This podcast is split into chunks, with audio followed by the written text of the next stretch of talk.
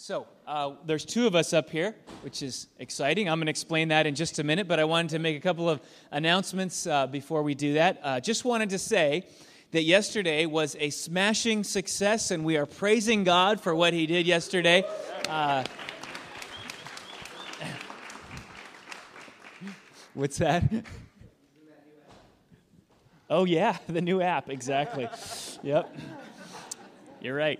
Uh, so this is what uh, those of you who weren't with us yesterday, we did uh, one of our twice a year Count Me In service projects, and yesterday we had a record participation. We had 90 plus people who were involved, going out onto, into 20 different projects throughout the community, helping, working on homes of elderly and needy, uh, and uh, a, a, senior center, and this school, uh, and just taking care of all kinds of things. Uh, it was just a, a, wonderful day. We had, uh, at the end of the day, we gathered uh, well over, I believe, 3,000 pounds. That actually may be a low estimate. 3,000 pounds of green waste and debris that we took to the dump and got rid of and cleared out and just help some elderly people be able to look out their back window again and not be frustrated but you know enjoy their yard. So um, very exciting. And a lot of the projects that we've been working on now we've been going back you know year after year time after time and it's been a wonderful thing to see how we're beginning to make progress on these yards and actually having sort of long term impact in people's lives. And some great conversations with the homeowners and just lots of wonderful things. So we're really celebrating, celebrating that today, uh, praising God for uh, how He met us yesterday and helped us to really uh, be a witness in the community.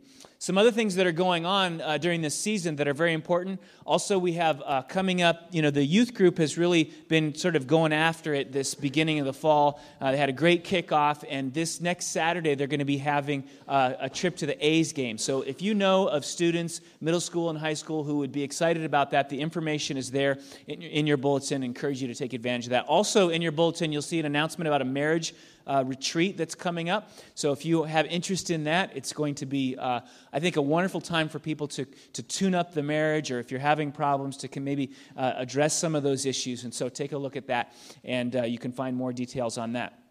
Next Sunday is going to be our Vision Day, part two. Every year on the last Sunday of September, we uh, gather together and, and, and, and we talk about the vision for the coming year. And then we have a congregational meeting. And this is primarily for members, but others are allowed to attend this meeting after worship next Sunday. And uh, at that meeting, we're going to be voting on the budget and church council. Uh, but the, the, the, big deal is we're really stretching. We're looking to stretch this year. We sense God's call upon this church to kind of step out in faith uh, and to, to become more uh, the community that we've been called to become in this area. And if you were not here last Sunday and you're interested in knowing the trajectory of the church into the future, I really encourage you to go online and listen to the sermon from last Sunday. Um, not because it was a great sermon, but because it was it contained the information uh, that really helps us to uh, think about the future and where we're going together. And so, for you to be informed, that's the best way to do that. So I encourage you to do that. And then, uh, especially uh, be with us. Make every effort to be with us next Sunday as we uh, celebrate Vision Day Part 2 and we have our congregational meeting. And then the last thing I want to mention before we get into our, uh, our sermon for today is that we have, uh, you'll see in your, in your bulletin a card about an upcoming series. Very excited about this uh, upcoming series. It's called The Story of God, and we're going to go through the entire Bible in eight weeks. Uh, the, the sections are based on our Gospel Academy, Academy course, uh, uh, Biblical Proficiency. We're going to be looking at each Sunday at another part of Scripture and uh, kind of getting the overarching theme, the story of God. If you know people who, you know, a lot of us know a lot of the stories in the Bible, but, but we haven't ever really put them together. Uh, if you know people who are like that and you think that they could benefit from really getting the whole story of the Bible and how our story fits into God's story, then I encourage you to take one of those cards, maybe pass it along. We'll have more cards next week. Invite your friends to be a part of this journey that we're going to be on. That's going to be starting on October 7th. And like I say, we'll have more cards for you. Uh, and, and if you can be here for that too, I think you'll really get a, a, a grasp of the whole Bible throughout that series. So, a lot of exciting things coming uh, this is Andrew Franklin, and he is uh, our, well, we're calling him still pastoral intern, but um, he's going to be growing out of that title, I, I think, soon. Um, I keep trying to get him to grow out of it. He likes being called the intern. Gives him a little cover. I, I build walls and vacuum and do things like that, so that still counts as an intern. Um, we wanted to talk today about uh, community and, and how it relates to this particular church. And, and just this morning, I was talking to Andrew as we were in the office um, praying this morning and talking. And um, just personally, uh, this is such an important topic. And, and I was thinking back yesterday, reflecting on Count Me In, and then today, even preparing for worship, and remembering to the early days of this church and how isolated that was. And uh, how you know we would get up to do our count me in service projects and i'd feel like i was going to vomit all morning you know because just carrying all the sort of the, the pressure of it and wondering if it's going to go okay and it was a new thing and then i'd get up sunday morning and feeling like i was going to vomit because you know we are just starting and this church was struggling along and of course those are a lot of my issues i had to deal with. Um, but some of that was the idea of isolation and i think that uh, in our lives a lot of times we approach life in isolation and we don't bring others in. And it's scary and it, and it makes it more difficult than it needs to be. And I was so encouraged this weekend just to see how, with the development of community and leadership, how when we do this together, how different it feels and how God wants us to live life in that way. Uh, it's very critical. So um, that I didn't, you didn't know I was going to talk about that. That was a freebie. Um, but um, why in this season do you, is it good for us to address community? Yeah. So we've highlighted September for a long time as a month we really want to promote intentional community um, through our home groups at Solano Community Church. And a big part of that being now is that a lot of people come back from vacation, students are back in school and it's just the life cycle of a local church that you always have more people showing up in the fall. So it's a season that we really anticipate, and especially in the life of this church, um, it's been growing tremendously just in terms of I look at how many rows we have set up, and there's more rows. This is my, my uh, measuring stick is how many rows are we setting up on a Sunday morning. And the reality of a church community that gets longer, or that longer, rows get longer. Uh, as the community gets larger is that community is harder and harder to do well. And it's easier for people to show up, to not meet anybody, to not connect with anybody, and leave and not feel like this is the family of God, that this is the body of Christ. So we have singled out home groups in this season because the home group is central to the life of this church and it is central to us maintaining that feeling that this is the body of Christ. This isn't just a place that you show up, but central to our vision for this church and for our life as, as members of this body of Christ is that we are involved in intentional Christian community outside of these walls on a Sunday morning. And we take it serious and we really we ask every person who's a member to be involved in a home group. And so we really want to put these home groups in front of you. Um, we did this last week, but also this week. We're going to have just as you leave, there's a table out there. You might have been wondering what that was because there was nobody standing out there. But there will be people standing out there after the service. There should be people um, from almost every home group represented there. If you're curious what home groups are around, we have them literally Monday through Friday now, and you can meet somebody from the different home groups. So if you show up at their house, you'll know a person.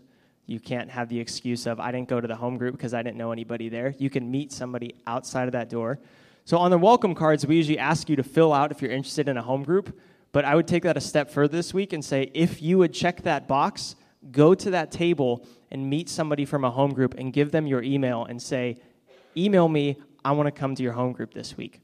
So we're really promoting that intentionally, not just because there's a lot of people here, but because we really believe that this is central to our going forward as the body of Christ. So we thought we would do a sermon in community this week to kind of work with that. Now, we didn't want to stretch it too far, so we're both named Andrew. That helps. Um, too crazy, you know. Um, but uh, we, we want, what we did is we went and we came up with four different topics that we thought would be important to talk about together. We went kind of to our own prayer closets and pulled out our Bibles and, and thought, tried to think deeply about these, and then we came back together and said, okay, here's what I'm thinking. And it was really neat to see that we came at things from different angles. And so we want to kind of do that again this morning. And, and so we kind of refined and worked on that. So And when you come at things from a different angle than the pastor, you always think that, oh man, am I wrong?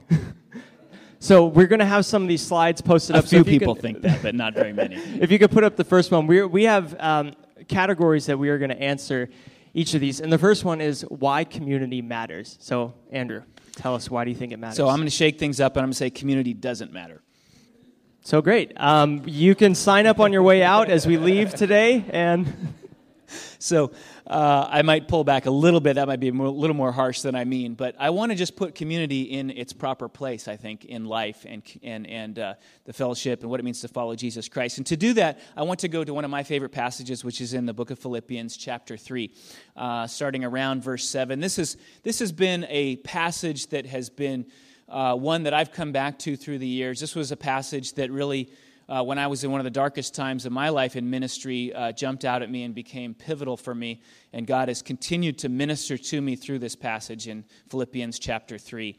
And I think it's important for us to go walk through this a little bit to understand uh, what community is and what community isn't. And in this text, it's interesting because Paul is talking about all the markers that he had that demonstrate that he was part of the community that he grew up in the, the, the, the, leadership in, in Judaism. He had everything that you need to be part of the Jewish leadership. But he says then in verse 7 But whatever gain I had, whatever tickets I had to be a part of this community, he said, I counted as loss for the sake of Christ. Indeed, I count everything as loss because of the surpassing worth of knowing Christ Jesus, my Lord. For his sake, I have suffered the loss of all things and count them as rubbish in order that I may gain Christ and be found in him, not having a righteousness of my own that comes from the law, but that which comes through faith in Christ, the righteousness from God that depends on faith, that I may know him and the power of his resurrection and may share in his sufferings, becoming like him in his death, that by any means possible I may attain the resurrection from the dead. Central to Paul's understanding of life was this idea of drawing close to Jesus Christ, to being united to Jesus Christ. And I go back into the Old Testament, you think of the Psalms. David writes, One thing I ask uh, of the Lord, this is what I seek, that I may dwell in the house of the Lord all the days of my life, to gaze upon the beauty of the Lord, to seek him in his temple. And, and so we have this, and I can come with all kinds of different scriptures that talk about uh, this idea of seeking after Jesus Christ. That really is our primary goal. That's the most important thing. Um, there, there are limitations to human community that we have to acknowledge. We can't uh, find the kind of intimacy that we long for through other human beings, ultimately. Just to get real, right? Uh, even, even your spouse isn't going to know everything about you. There are going to be uh, breakages in your, in your relationship with your spouse. It's not going to be perfect intimacy. The only person can, who can know you is the Lord Jesus Christ in that way. Uh, the only person with whom you can share that intimacy of relationship is God. And so there are limitations to human community, and ultimately, our primary goal is to be in Christ. That's the greatest thing. That's the most important thing. It's more important to be in Christ than to be in community. Okay? But having said that, we then come around and say part of being in Christ is being in community. Part of being in Christ is the, the church is the body of Christ. If you want to be in Christ and, and really live that to the fullest, then it's incumbent upon you to be in community. When we look at uh, Acts 2.42, talking about how the church drew near to God, what are the things that the church did uh, to draw near to God? The church, uh, it says they devoted themselves um, to the apostles' teaching, so the word, and we've talked about this a lot over the years, these four different means that we have to draw close to God. Uh, they, they devoted themselves to the apostles' teaching, so we have that now as the word of God, um, to the fellowship, which is community, that's the second one, to the breaking of bread, gathering together in worship, and, and we always break bread every time we gather together, uh, celebrating communion, but it's that worship context, and to the prayers. And those are the four means that we have in a real practical level. You say, I want to get close to God. I want to know Christ. That's my goal. Well, what do you do? Those are the four things you go after. You, you read the word, you understand the word, you get into fellowship with others, you worship, and you pray. And by those, you draw close to God, you begin to understand who He is, and you grow. And that happens individually and collectively. So, community is not the goal, but it is an important part of how we accomplish the goal of knowing Christ. So, I want to say it this way on some level, by reducing the importance of community, we elevate the potential of community. See, C.S. Lewis talked about this in The Four Loves, and I haven't actually read the whole thing. I just started reading it with my wife. We're going to go through the uh, C.S. Lewis Four Loves, Loves together. And um, he talks about friendship and, and, and, and, and, um, and you know uh, lovers and he kind of goes through and talks about these different uh, aspects of community and he says that, that lovers look at each other and, and, and they sort of have, a, have the ultimate goal is to, is to know each other friends face outward and they walk side by side. And it's by focusing on something outside of themselves that their fellowship is developed. They, they, they walk towards a goal together. So I love to cycle and you didn't think I was going to get it in this time, but I'm going to get it in there. I love to cycle, and so I have friends with whom I, I ride, and, and there's something about that that's really sweet. We're not really trying to be friends. We're not like just turned towards each other in that way. We're going biking, and as we're going cycling and we're talking and we're enjoying, and, and, and things break down in the middle of the road, and we're helping each other, and whatever, uh, there's a friendship that develops out of that, and there are these serendipitous moments of understanding and fellowship that occur. And, and that's what C.S. Lewis is saying uh, about community in the church that, that Christian friendship is like that. We're focused on knowing Christ. That's the goal. But as we walk towards that goal together, we're blessed with these moments of interaction and understanding and knowledge of one another. And it's a beautiful thing. And we help each other. And it's absolutely critical to that goal of knowing Christ. But we don't want to idolize community and make that a goal. We get in trouble if community becomes the goal. So that's my answer to uh, why does community matter? What are you thinking? I'd first of all like to see people cycling facing each other. that would be impressive. I did that once, actually. Community matters because it points people to Jesus Christ and the cross. In John 13, Jesus is talking to his disciples and he's telling them that they're going to look for him, but they cannot go where he is going. And then Jesus says this to his disciples A new commandment I give to you that you love one another. Just as I have loved you, you are also to love one another.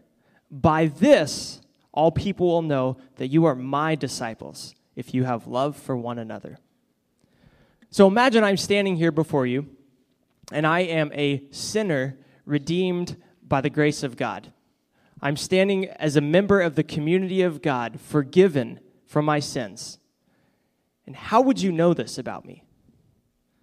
Just looking at me standing here by myself, how would you know this about me?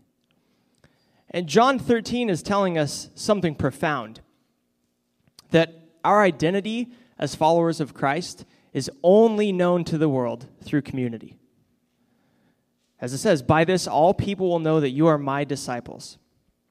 And part of our vision for community, for home groups here at Solano Community Church, is that we live lives that cause people to ask, why? Why do you do that? That when we unconditionally love our neighbor, that even when they have wronged us, we continue to love our neighbor. That should cause people to ask, why do you do that? I mean, when we forgive our friends and family who fail us, who betray us over and over and over again, I mean, people might call you naive and foolish for that, but we are called to do that. And people should ask why when they see us do that. And we can sacrificially give our time and our money to others, even when we don't have much time or money to give. And people will ask, why? Why do you do that? And when they ask us why, we can tell them, because I follow a God who loves me unconditionally. I follow a God who forgives me over and over and over again and I follow a God who gave to me so sacrificially that he laid down his life for me. And because I follow that God, my life should resemble the life that he lived while he was on this earth. And there's a great book uh, talking about Christian community called Resident Aliens uh, by Stanley Hauerwas and Will Willimon. And they, they're talking about what it means to live as the redeemed community of God in the middle of this broken world. And they talk about a need to live a radical, Christ centered life that causes the world to see its own poverty without Jesus. That the, world, the world might go on living in such a way where survival of the fittest is just kind of how everything works. That's how you operate. Um, where, where moving forward in the career is the point of life, where getting more money is, is the means to happiness, which is the ultimate end, just being a happy person. And the world might think this is a perfectly normal way to live. But against the backdrop of Christian community, the world should see a difference. The world should know that there is another way and there's a better way. That the redeemed community of Jesus Christ must live in stark contrast to the world. We need to live lives that cause people to ask, why? Why do you do things so differently? Because then we can say, because of our Redeemer. That's why. So, this is why community matters. Because of our love for one another, the world will know Jesus. So, uh, I'm going to put a seed in your minds too right now, and that is that. Uh, during this next after this next section we're going to kind of open it up a little bit. So if you're processing as we go along uh, questions that you have or comments that you would like to make on the subject that we're covering then we're going to have a microphone available here. So start thinking about those things. Uh, so we're going to move to another topic though and that is um, the next one. How is solano community church how Solano Community Church is doing community. In particular, we're thinking about what are the what's unique about the approach that we're trying to take in uh, forming or bringing about community. I'm going to start just by reading from uh, book of First Peter, chapter two. I'll just follow along, starting in verse four. As you come to Him, a living stone rejected by men, but in the sight of God, chosen and precious. You yourselves, like living stones, are being built up as a spiritual house to be a holy priesthood, to offer spiritual sacrifices acceptable to God through Jesus Christ. And jumping over to verse 9. But you are a chosen race, a royal priesthood, a holy nation, a people for his own possession, that you may proclaim the excellencies of him who called you out of darkness and into his marvelous light. Once you were not a people but now you are God's people. Once you had not received mercy, but now you have received mercy. Part of my personal calling to being a pastor really centered around this word that we're talking about today community. And I went through years after undergrad of asking a lot of questions and getting a little frustrated with God and praying a lot, asking the question of, what am I supposed to be doing? Where do you want me to go? What do you want me to do? And I prayed that for years after college. And throughout that whole season of asking those questions, I knew that whatever I ended up doing, I wanted it to be involved in building community. It was this burden that God had given me that every career I looked at, every grad program I looked at, I wanted to find something where I was involved in bringing people together in community. And so when I sensed years later that God was calling me to be a pastor, I really believed part of that, uh, the excitement that I had was a huge part of this is building community. Like, this makes so much sense for me.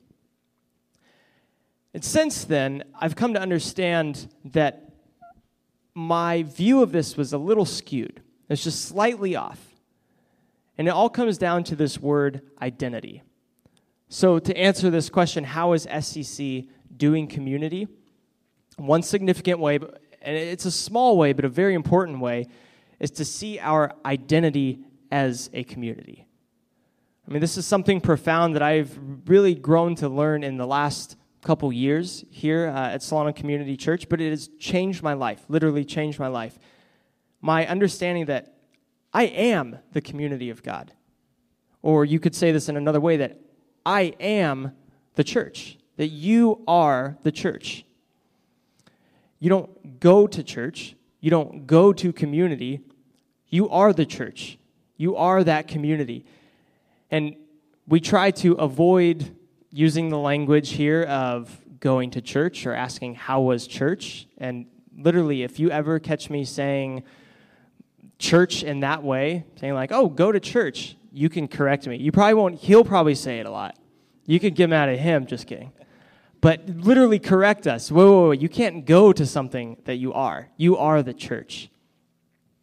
And I know this is just convenient language, and we're used to saying this all the time, and you might think, okay, big whoop. You talk about church, you talk about it differently. Like, what's the big deal? But it really does shape how we live our lives, and it really does shape our vision for home groups at Solano Community Church. Because if the implication is that I go to church, then the converse of that is that there are times when I'm not going to church or when I'm not doing church. I mean, it implies that there are going to be times when I represent Jesus. There are times when I am God's temple in this world. I'm the dwelling place of His Holy Spirit. And then there's times when I'm a dentist or a student or a teacher, you know, kind of separating those two, compartmentalizing that. And I'm constantly encouraged, and, I'm seriously, I'm not standing up here saying, like, oh, I, we need to get to this place. I'm constantly encouraged when I look at home groups throughout this local church and I see people living in this way. I see a people who live in a way that loving neighbor is not confined to small two hour windows of doing Christian things. And it, it's so encouraging to me. I see this and it gets me excited because I think my job's easy. I can just stand here and applaud what you do all the time in your communities. That people are living out lives of sacrifice that are not bound by time. They're not bound by, oh, this is inconvenient for me because, you know, I'm not at church right now. You know, get a hold of me next Sunday and we can do something about that. There's a significant book in my life uh, by Dietrich Bonhoeffer called Life Together, just talking about Christian fellowship, Christian community. And he has this great phrase in here, and talking about Christian community, Bonhoeffer says, It is not an ideal which we must realize. It is rather a reality created by God in Christ, which we may participate. So, my prayer for this community here is that we don't feel this heavy burden to do community because community has already been established by God through Jesus Christ and what he did on the cross. And that we are called to joyfully participate in this. That it's already happening and we got to join this party. That's what we're called to do. And this should be a huge relief of pressure for us. That we don't have to approach community thinking that we have to do this, this, this in order for it to succeed, but to understand that it has already succeeded. God has already established his church, and we're just participating in this. So, how is SCC doing community? We are doing it by not doing it. We're doing it by being it. So, tell you what. So, uh, just to put the seed in your mind again, after I'm going to share a little bit on how we are being community on, from my perspective, but then uh, I want to open it up. So be thinking about a comment you might want to make or a question that you might have. Um, so as I was praying and thinking about this this topic, how are we being? How are we doing? How are we being community? Um, I stand corrected, and it's being community, and it's already happening. I love it. God's already doing this. He's already put us together, and uh, we're sort of jumping on board. The thing that I've been chewing on over the last while, and through the last probably two years, we have been talking about this back and forth, and that is how do our communities, our home groups, become holistic? Uh, we've had uh, throughout the history of the church, and especially the American church, we like to divide things up. And so we have prayer groups and we have groups that study the Bible, and then we have uh, programs that get groups together to go out and do evangelism, and we sort of segment all the pieces of what it means to be a follower of Jesus Christ. And I think what has been happening more recently has been a recognition that by doing so, we often end up out of balance because some of us will gravitate to one particular group and we'll ignore the other kind. We'll be, we'll be part of praying, but we won't be a part of reaching out or be a part of this or that. And the insight that uh, has been happening here, as we've been talking, and also throughout uh, a number of churches I know, is to bring uh, all the, the parts of what it means to be a follower of Christ into one community setting. Uh, and the beauty of this is that you have synergy. As you're praying, you're praying for how you're doing evangelism. And as you're worshiping, you're thinking of it in the context of your prayer. And it's all woven together and it's holistic the way following Jesus Christ was meant to be. I mean, when, when the first disciples followed Jesus Christ, they were in community doing all these things together. And the different aspects were mutually beneficial to the others, reinf- mutually reinforcing one another. And it's a very important part of community. So we're saying we want all of what it means to be a Christ follower represented in the home group. Uh, you, in other words, we have to change our definition of what it means to be healthy a little bit. You can't have a healthy community that, that puts prayer to the side, or you can't have a healthy community that puts Bible study to the side, or you can't have a healthy community that doesn't uh, work together on mission to do evangelism. Uh, we're we're kind of redefining what it means to be health, healthy. Uh, and I know the, the difficult for, part for us is evangelism. Uh, reaching out, sharing this good news that we've received, the gospel, sharing it with other people who maybe haven't heard it.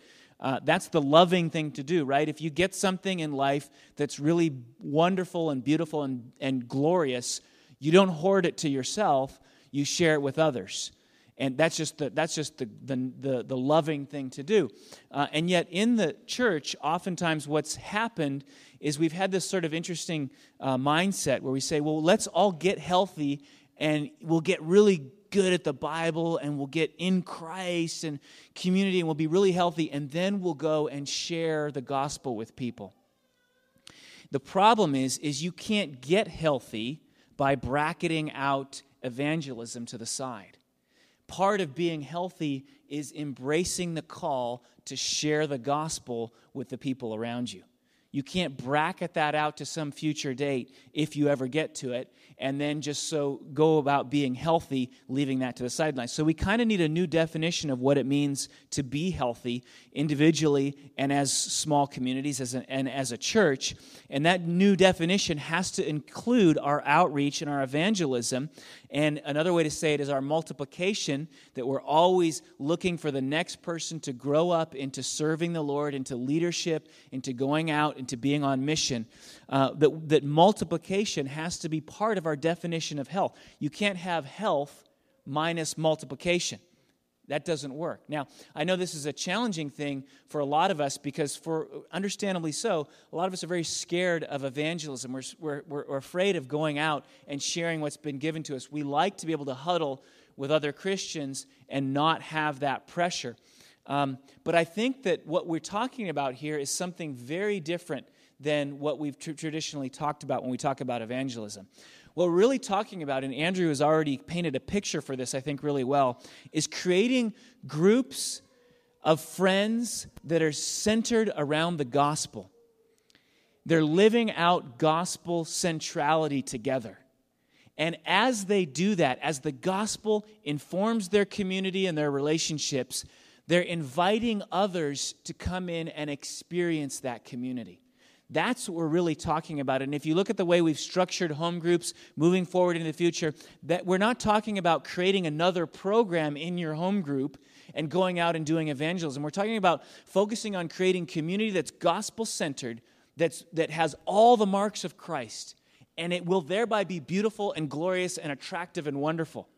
And then allowing and inviting others to step into that community and in doing so, they will experience the gospel, they will hear the gospel, they will see it lived out in the flesh, and then that will be the way that they'll come into contact with Jesus Christ. It's a mindset shift that uh, takes a little bit to wrap your mind around, but makes all the difference in how we move out into the world and how we define what it means to be healthy as individual communities, as individuals, and as a church. Now, I want to open it up uh, if some of you have some comments or questions or thoughts, uh, obviously try to be concise in what you say. Um, and uh, we'll just give a little bit of time. I'm not sure how much interest there is in this. Uh, and then we'll move on to a couple more topics that we want to cover. So, anybody want to lead out with a question or a comment? Great. Uh, let's go to Eric over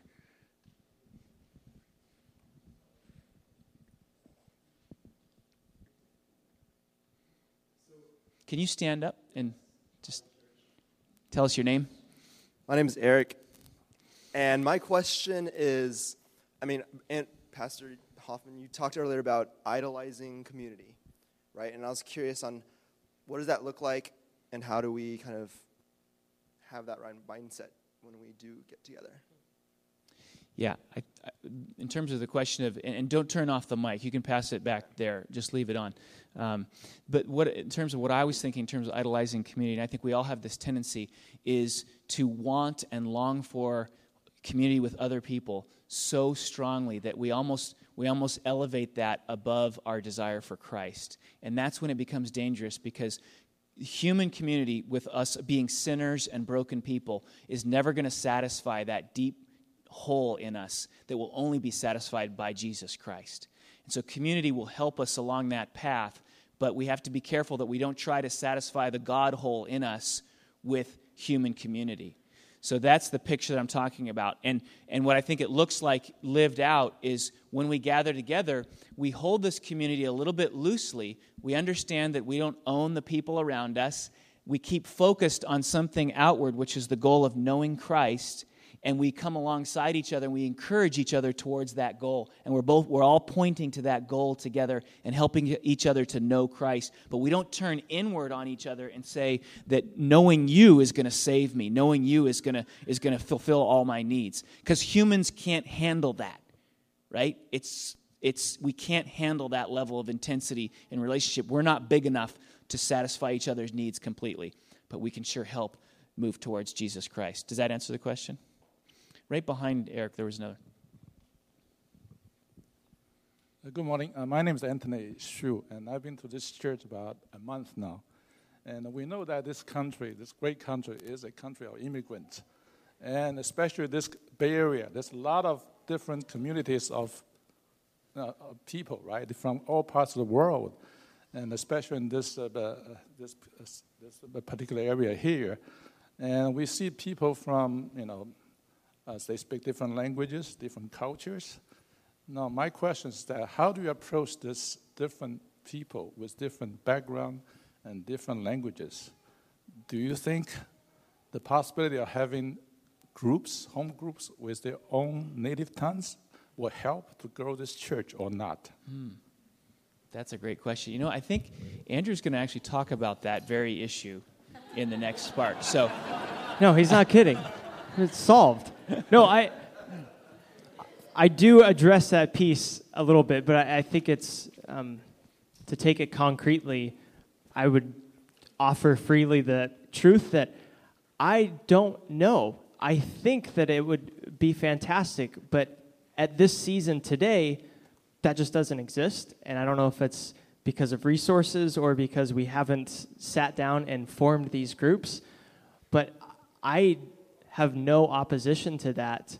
Um, and, I, and I think there's something beautiful about having groups in different languages. I mean, we've had a couple of these times, we've had some community prayer, and when I just hear other languages, people crying out to God in a different tongue is one of those beautiful things for me. And so I can say that yes, but I, I, I think that would be wonderful, but it just hasn't happened yet. And I can't say, oh, we'll, we'll start one tomorrow, but that's where my heart is on that. Right. And then you, in a minute, you'll talk a little bit more about uh, some of the other points that he raised in terms of the diversity issue in community. There was one more question, I think, uh, was it Matt over here, maybe? My name is Matt. Uh, this question is for Andrew. the one in the plaid, sorry. the one um, in the plaid. yeah. I just, that's all I wanted to say. I'm done. Uh, no, my question uh, um, is uh, earlier you were talking about um, how if we're living in this gospel community, then then our neighbors and our friends and our coworkers ask us the question like, why do you why do you do that that way, or why don't you do that, or something like that. Um, that's happened to me like once in my entire life, and I'm wondering if um, if you could give like a, an example, like put some flesh on that for me, like just paint a picture, maybe even just from your own life of like what that has what that has looked like for you and what that has entailed. Because I've seen it take place in really rich forms in, in the lives of friends and that sort of thing. It's just never been mm. something that happens to me that often, if that makes sense. Do you want want to take that or me? You go first. All right. I, I I think, I'm not sure that we have to look for them saying those exact words. Why do you do it that way? I actually think there people are asking that continually in their minds, and they may not articulate it. And we can look for that curiosity or the even the questioning in their eyes about why do you live that way. Um, so I, I think that that question may be being asked more than we realize. Would be my initial thought. I have had experiences in my life where I thought I wasn't having any impact on anybody at all, and come to find out later, they never let me know this, but they were watching me, you know, with their magnifying glass to really learn some things and understand, and maybe a lot further down the road came back with a question. So that's kind of in the realm a little bit of leaving it up to God, and, and we don't know, but I think it's happening more than we realize. And of course, the other thing I would say is as we get better at being out there with gospel centered community, then it will be more in front of people for them to interact with and explore and understand and question. And I think we're still, at least in this church, turning the corner on what it, on really becoming effective and living out the community in that way and making it available to others. So. And I would just briefly add that I completely appreciate that and I love that because sometimes I'm I'm looking for more people to ask that in my life and a couple of things that I've realized is that one like Andrew says that word why might not be explicitly articulated. There might be a curiosity that somebody has, but something that I've come to realize is that so often I am elevating my own position as one who saves people. And that if I can live a life a certain way and it can get somebody to ask that why question, then one plus one equals two, and tomorrow they will be kneeling before the cross. And one of the things I fail to appreciate is the Holy Spirit's conviction in people's lives.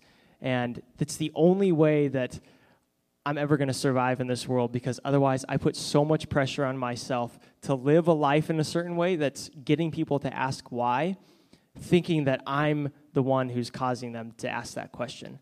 Whereas I think they might see something that you do, but on the other side, the Holy Spirit has to be tugging on them a little bit. And and to me, I mean, it's it's almost an intangible that I can't concretely say, well, you have to do this, and then they're going to do that. Um, I don't want to elevate my own role as one who really can bring somebody into the kingdom of heaven. Um, but I also think that I don't live a very radical life that causes people to ask that very much. I don't live a life that truly like I, I took that phrase from uh, Resident Aliens, where the Christian community should be the backdrop against the world that it can see its own poverty. I don't think I'm a stark enough backdrop for the world, frankly, and sometimes I ask myself that question of how can I radically live for Christ more, and would that cause people to ask why? I I, I don't know, but I, it's a great question. So I think I'm going to move us on just to the next one. But if you have questions, we're going to try to have another uh, pause for questions. So just hold on to those. And uh, Andrew, can we talk a little bit about obstacles in achieving this community and make it short? Yes, a- Anthony. This goes to to your question. Um, Galatians three twenty eight says, "There is neither Jew nor Greek, there is neither slave nor free, there is no male and female, for you are all one in Christ Jesus." And I've always loved this verse because it paints a beautiful picture of how Christ breaks down barriers. But reading this last week, it stood out to me for a different reason. And I was imagining all these people sitting around a kitchen table during a home group. You have the men, the women, you have the rich landowner, but then you have the slave. And then you have the Jew who obeys the law, who believes he's God's chosen people. And then you have the Samaritan who, they're just clashing constantly. And I'm imagining Galatians 3:28 sitting in my living room is going to be really messy. And this is one of the huge obstacles to overcome in our home groups and community at SCC because messiness can be scary. And the diversity of our home groups can really cause people to turn away. I mean, you you visit a home group and you see stark contrast with, you know, rich, poor, Democrat, Republican, new Christian, mature Christian. I mean, we have that probably in every single home group, different ethnicities, languages, like you were saying. Somebody visits that home group, they can experience a little bit of tension and that diversity. And every person is going to have that question or that choice to make do I commit to this or do I turn away because it's not easy? And if we are a Christ centered church, we should be drawing all types of people to this community. And if we are a Christ centered church and we are have the marks of diversity, which I believe is a mark of a healthy community, then it's going to be messy. And we are going to be drawing people together that have nothing in common but their shared identity in Christ. And when I think about this, I'm a huge soccer fan. Arsenal till I die. Don't tell me what happened in the game today but it's a soccer team in England that I am here we go a little obsessed with. But I tell you, I have like these bonds with people because of our support of this soccer team in England. That it's unbelievable. I mean, when I was living in London, I was like brothers to these people who I'd watch the match with. And same thing when I was traveling in South America and Spain. I was driving down the 80 couple years ago, and some guy sees my Arsenal sticker and he's honking, and I'm like, yeah. And he starts lifting up his shirt, and he's got an Arsenal jersey on underneath his jacket. He's like, yeah. We roll down the windows, we're talking on the freeway, swerving.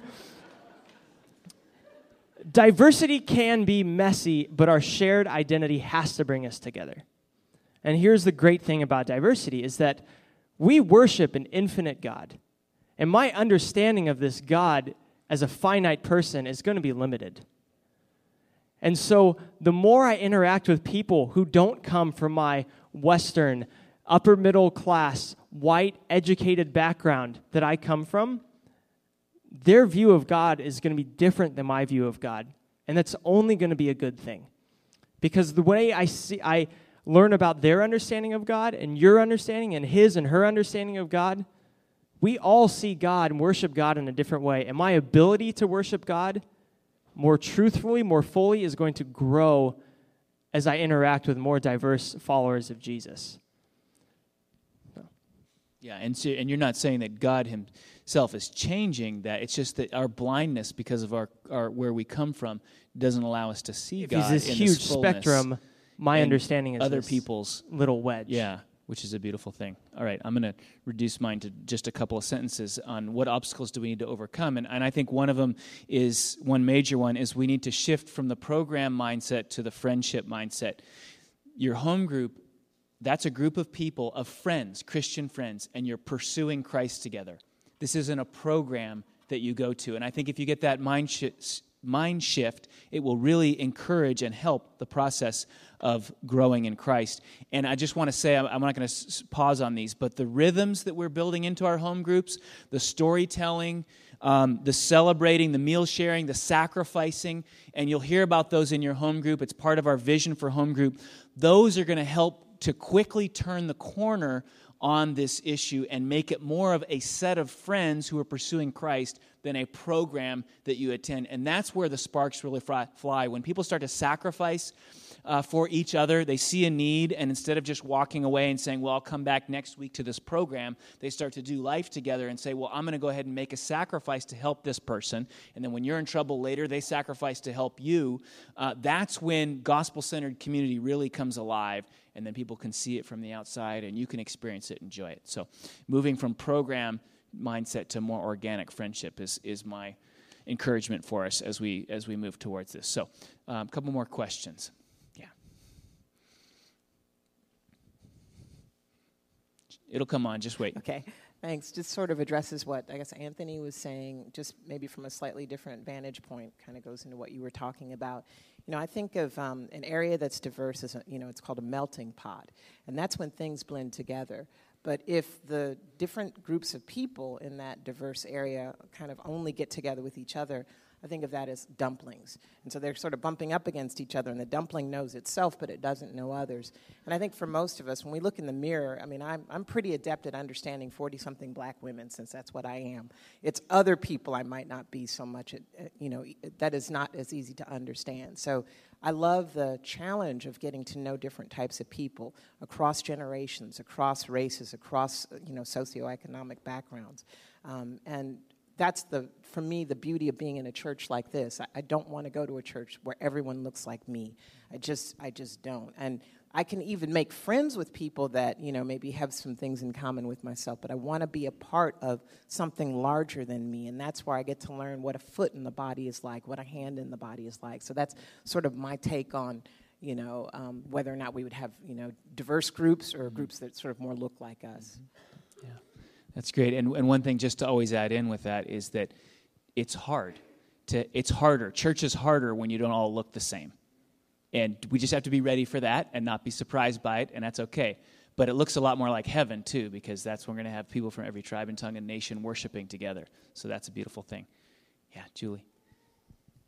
Oh, sorry. Thank you. Um, well, I'm kind of you know nervous to, to speak in front of all of you, but I really want to point this out. I absolutely do not see diversity as an obstacle to be overcome. I mean, it's not, it's not a problem for me. Um, I expect to see people of all different ages, all different races, all different backgrounds, different marital status. It would freak me out if I went to a home group and all the people were Asian, all the people, or all the people were white, all the people were black, or everyone was married, or everyone was single. That would make me, that would make me nervous. Um, so I mean, I do not see uh, diversity as something to be overcome at all. Yeah, thank you. I and I don't want to you to walk away thinking. Sorry, let me clarify. Diversity can bring something that is uncomfortable because people, like I said, Galatians three, slave, free, Jew, Gentile, male, female. These are coming from the most one of the most diver, uh, divided first century cultures ever. And you're putting those people together and it's a beautiful thing and the diversity is beautiful. But what comes from the diversity also doesn't make it easy and that's a beautiful thing. Because if we're ever pursuing easy following jesus is not the right path. So i thank you. I don't want you to walk away thinking that diversity is an obstacle to overcome but diversity causes some tensions um, looking at back to galatians 3 that is an obstacle, but it's also a gift that God has given us here in Solano. So thank you. Great. I'm going to uh, push us forward here. Um, and just to finish up with a couple of comments, um, and that is uh, we wanted to talk about some su- success stories. And so um, just to end with, with this, I think is really important. And uh, uh, I'm aware of time, and we could spend a long time on this. But do you want to share uh, Oh, I'll go first, actually, because it says in my notes I'm supposed to go first, so I'll do that. Um, couple of success stories. Uh, I think we could look at every home group and easily pull out success stories and wonderful things that God's doing. Um, as I was thinking about this, just kind of in line with what I've already been talking about, what what success is what I want to highlight, or where do I see God working? Just two briefly. Uh, one is in our Monday night group. We've had a really neat thing take place, and that was that uh, the leader of that group sort of stepped aside and asked a couple of other leaders to uh, people who hadn't been leading to step up and take over the facilitating of the home group and the result of that was that they became more and more comfortable with facilitating the group and it actually created a space for them to grow in maturity. You know there's a certain point in growing in maturity with christ where if you don't start serving it creates a ceiling on your growth. At a certain point you have to start giving back. For the leader to step aside gave a place for these guys to grow up into and to start to serve and give back. And that that accelerates their spiritual growth and it's a beautiful thing. And so now the result of that group is they're they're starting a second they're multiplying into another group. And it was because of that process uh, that courageous process, I think, of stepping aside and letting the other the other group lead. So, so Guy Mazzata was leading that charge, and uh, just really appreciated the way he stepped aside like that, which is a courageous thing to do, and and let others lead. And that's that's how we multiply. That's how we keep reaching out and creating ways for others to to grow. Second thing I would say is we've had a really neat thing happen uh, in the Tuesday El Cerrito group, and that was that uh, somebody who came in who was in the process of really exploring what it means to follow Jesus Christ and become a Christian. Uh, came into the group and was a part of it, um, asked lots of questions and, and studied the Bible a lot, and, and then came to a point of decision of coming to faith and then continued to pursue and be part of the Gospel Academy and grow and, and learn and do Bible study, and then now has stepped into the role of co leader of that home group. And what's really exciting to me about that is that um, you know, this, this person has gone from exploring the faith to, to coming to faith to growing in the faith to now uh, helping to lead the home group in the context of this community of faith, helping assist that along the way. And I look at that and I go, that's what Jesus did. He, he, he walked with people as they came to know him, and then he, he sent them out to do ministry. And that's what we're called to do. And so, very excited, hoping to see that repeated over and over again in the life of this church. A couple of success yeah, stories. Uh, just briefly, something that happened in my home group one night that still just sticks with me as such a great example of what it means to be fluent in the gospel. And this is a phrase you might hear in this community a lot, but gospel fluency, where we we have absorbed the truth of the good news of Jesus Christ into our lives to the point where we speak the truth of that into all aspects of our lives. And we're going around the table in our home group one evening, just sharing what's going on in life, how can we pray for one another.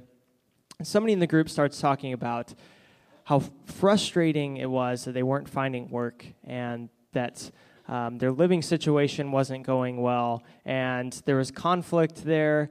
And this person really just started saying how they didn't feel good about themselves, that they weren't valuable, um, they weren't doing all these things that they were supposed to do, and they just weren't feeling um, like very confident in just who they were.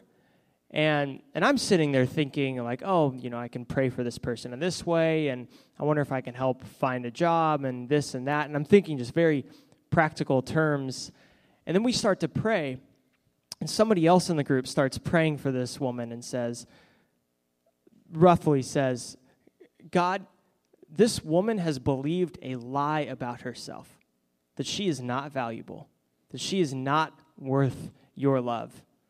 And we know that's not true because of the gospel. That we know that Jesus Christ died for that person, making an incredible value, value statement about that person.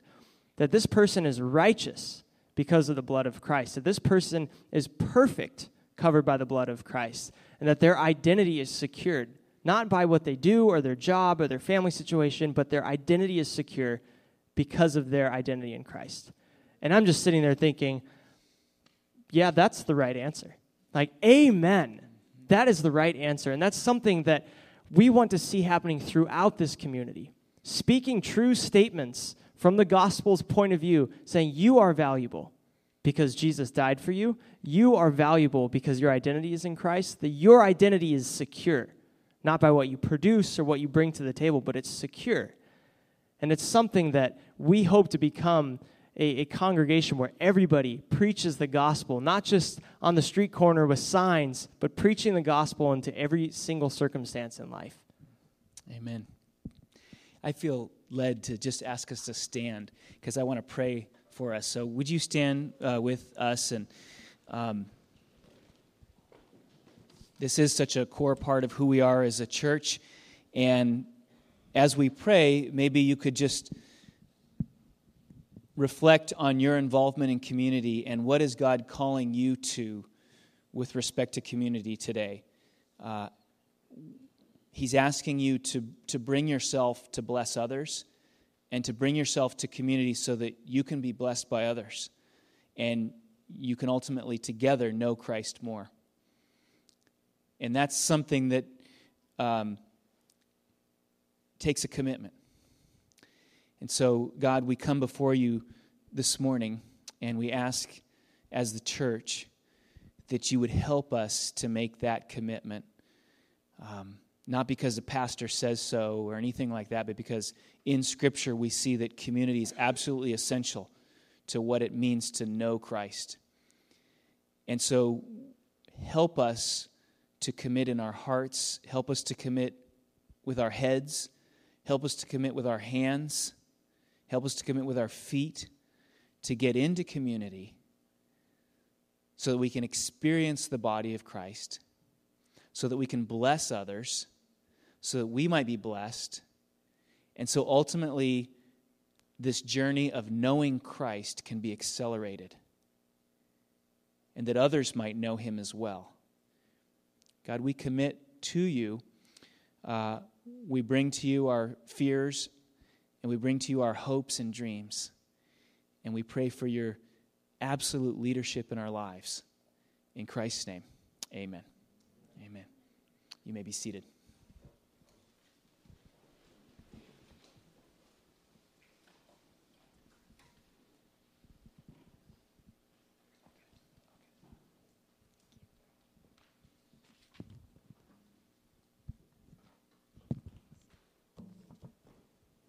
If you are a follower of the Lord Jesus Christ, we invite you to partake in communion with us this morning.